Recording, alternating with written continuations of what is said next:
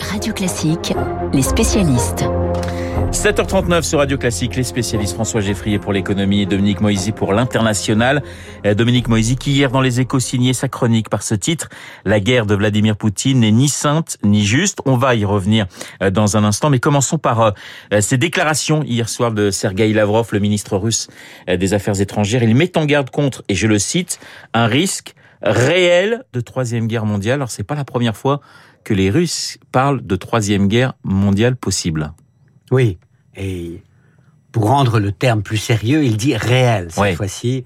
Il, s'agit bien entendu de réagir euh, à l'envoi d'armes plus lourdes par euh, les Occidentaux à l'Ukraine.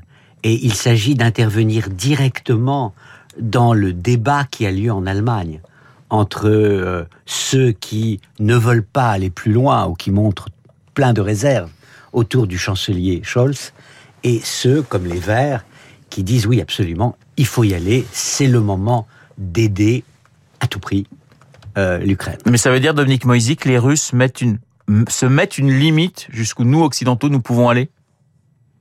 On est dans un jeu d'épreuves politiques. Oui. Euh, euh, et la situation a changé. au départ, notre objectif était d'aider l'Ukraine autant que faire se peut, sans devenir nous-mêmes des co-belligérants. Aujourd'hui, et on ne voulait pas livrer des armes lourdes parce qu'on se disait de toute façon, euh, l'Ukraine va tenir quelques semaines au plus. La situation a complètement changé.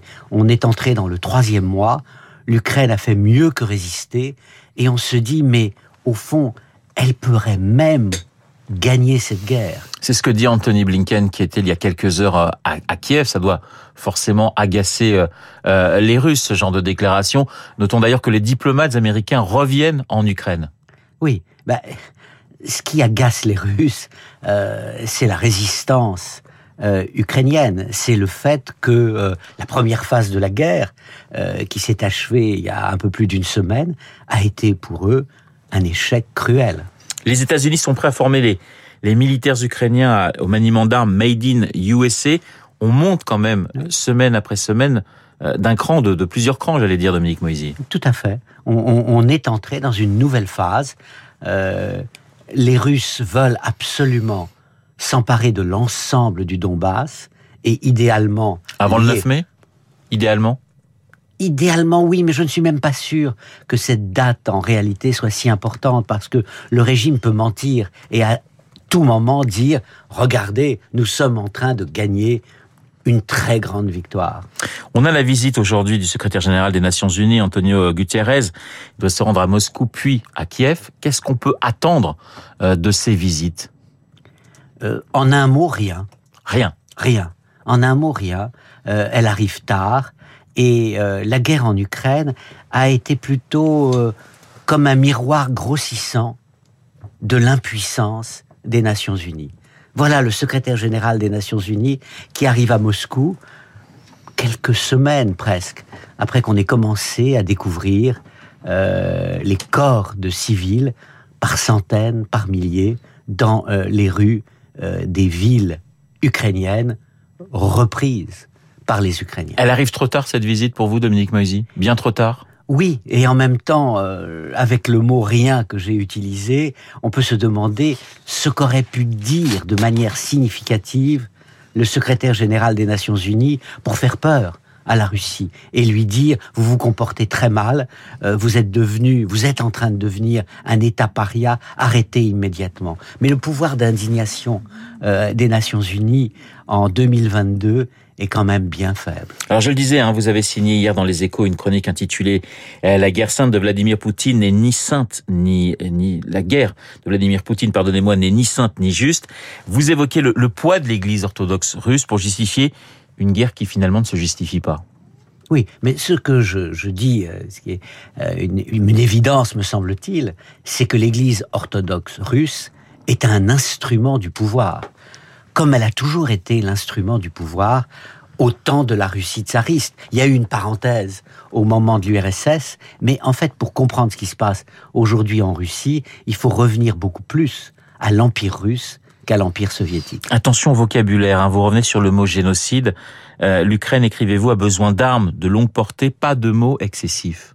Oui, c'est un des sujets les plus délicats qui soient. Euh, il y a incontestablement des crimes de guerre qui sont commis de manière systématique par l'armée russe en Ukraine. Peut-on appeler ces crimes de guerre un génocide? Euh, Il y a incontestablement des débordements, il y a la volonté euh, de retransformer euh, le peuple ukrainien, de le dénazifier, pour reprendre l'expression. Il n'y a pas la volonté de le supprimer, comme c'était le cas du peuple juif pendant la Deuxième Guerre mondiale. Un mot sur l'élection d'Emmanuel Macron, félicité et par Zelensky et par Poutine. Oui, bah c'est bien. Ça montre que euh, il a réussi à garder euh, le dialogue avec la Russie, tout en étant de plus en plus très clairement aux côtés de l'Ukraine, à qui nous envoyons des armes lourdes. Ça signifie, ça sera vraiment ma toute dernière question, que nous sommes de plus en plus belligérants dans ce dans ce conflit, Dominique Moisy. Nous sommes tous de plus en plus engagés dans ce conflit, clairement aux côtés de l'Ukraine. Merci Dominique Moisy. Votre chronique parue hier est à retrouver sur le site euh, des Échos. La guerre de Vladimir Poutine n'est ni sainte ni juste. Hein, c'est le titre euh, de cette chronique. L'économie à présent avec François Geffrier. François, la consommation énergétique de nos téléphones a été mesurée et elle est en très forte augmentation. Oui, euh, deux chiffres à retenir. Nos réseaux de télécom représentent 1% d'électricité consommée en France et cela augmente de 6% par an. C'est donc pour l'instant aujourd'hui, mais ça grimpe vite. On a aussi mesuré le total de l'impact carbone des quatre opérateurs français, Orange, SFR, Bouygues Télécom et Free, 362 000 tonnes de CO2 émises en un an. Là, en revanche, c'est en, légère diminution. Donc plus d'électricité, mais moins de pollution. C'est ce qui ressort d'une enquête menée par l'ARCEP, qui est euh, l'autorité publique qui contrôle le secteur des télécoms. Deux observations rapides piochées dans le détail des chiffres. Le réseau mobile consomme deux fois plus que le réseau de téléphone fixe. Ce n'est pas vraiment surprenant, mais le rapport de 1 à 2 est marquant et ça ne va pas aller en s'améliorant puisque le téléphone fixe est plutôt déclinant.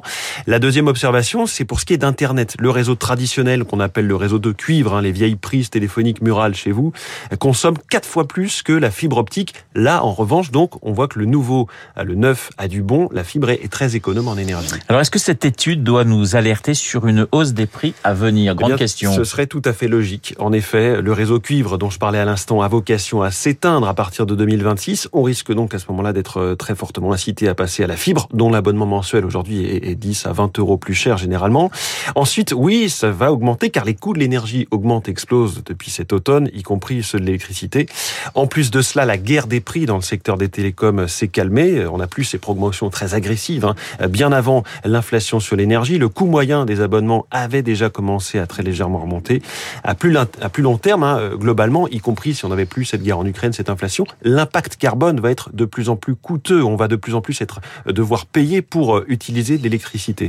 C'était d'ailleurs l'une des critiques autour du lancement de la 5G, le risque que l'explosion des débits permis par ce nouveau réseau fasse exploser la consommation. On disait on va regarder des, des films euh, pornographiques dans les ascenseurs. Hein. C'était la critique des, des élus écologiques. Ça m'est jamais arrivé, mon cher François. Voilà, c'était une critique qui était formulée, caricaturale certes, mais en tout cas c'est un peu le débat entre l'œuf et la poule. Est-ce que vous permettez plus, donc vous consommez plus, ou vous consommez plus, donc il vous faut plus de, de, de réseaux. Euh, voilà, donc solution euh, pour les opérateurs pour réduire euh, l'impact, le recyclage, les téléphones reconditionnés. Là, pour l'instant, les chiffres sont encore balbutiants. Des téléphones équitables aussi, qui durent longtemps, qui sont plus réparables. Et puis, l'optimisation des réseaux. Alors là, c'est pas toujours compatible avec les politiques publiques euh, qui visent à couvrir au maximum les territoires, ce qui est essentiel en termes de cohésion sociale. Mais le coût marginal est énorme. Une seule antenne pour un tout petit village, avec la fibre optique qui doit être amenée jusqu'au pied de cette antenne en question, évidemment. Ça demande un petit peu d'énergie et c'est coûteux. Merci François. Dans un instant, le journal imprévisible de Marc Bourreau. Gros plan ce matin, eh bien sur le premier voyage à l'étranger d'un président réélu. Emmanuel Macron devrait se rendre à Berlin, l'Allemagne, la traditionnelle première destination des chefs d'État français. Eh bien, sachez que ça n'a pas toujours été le cas. Marc Bourreau et son journal imprévisible dans une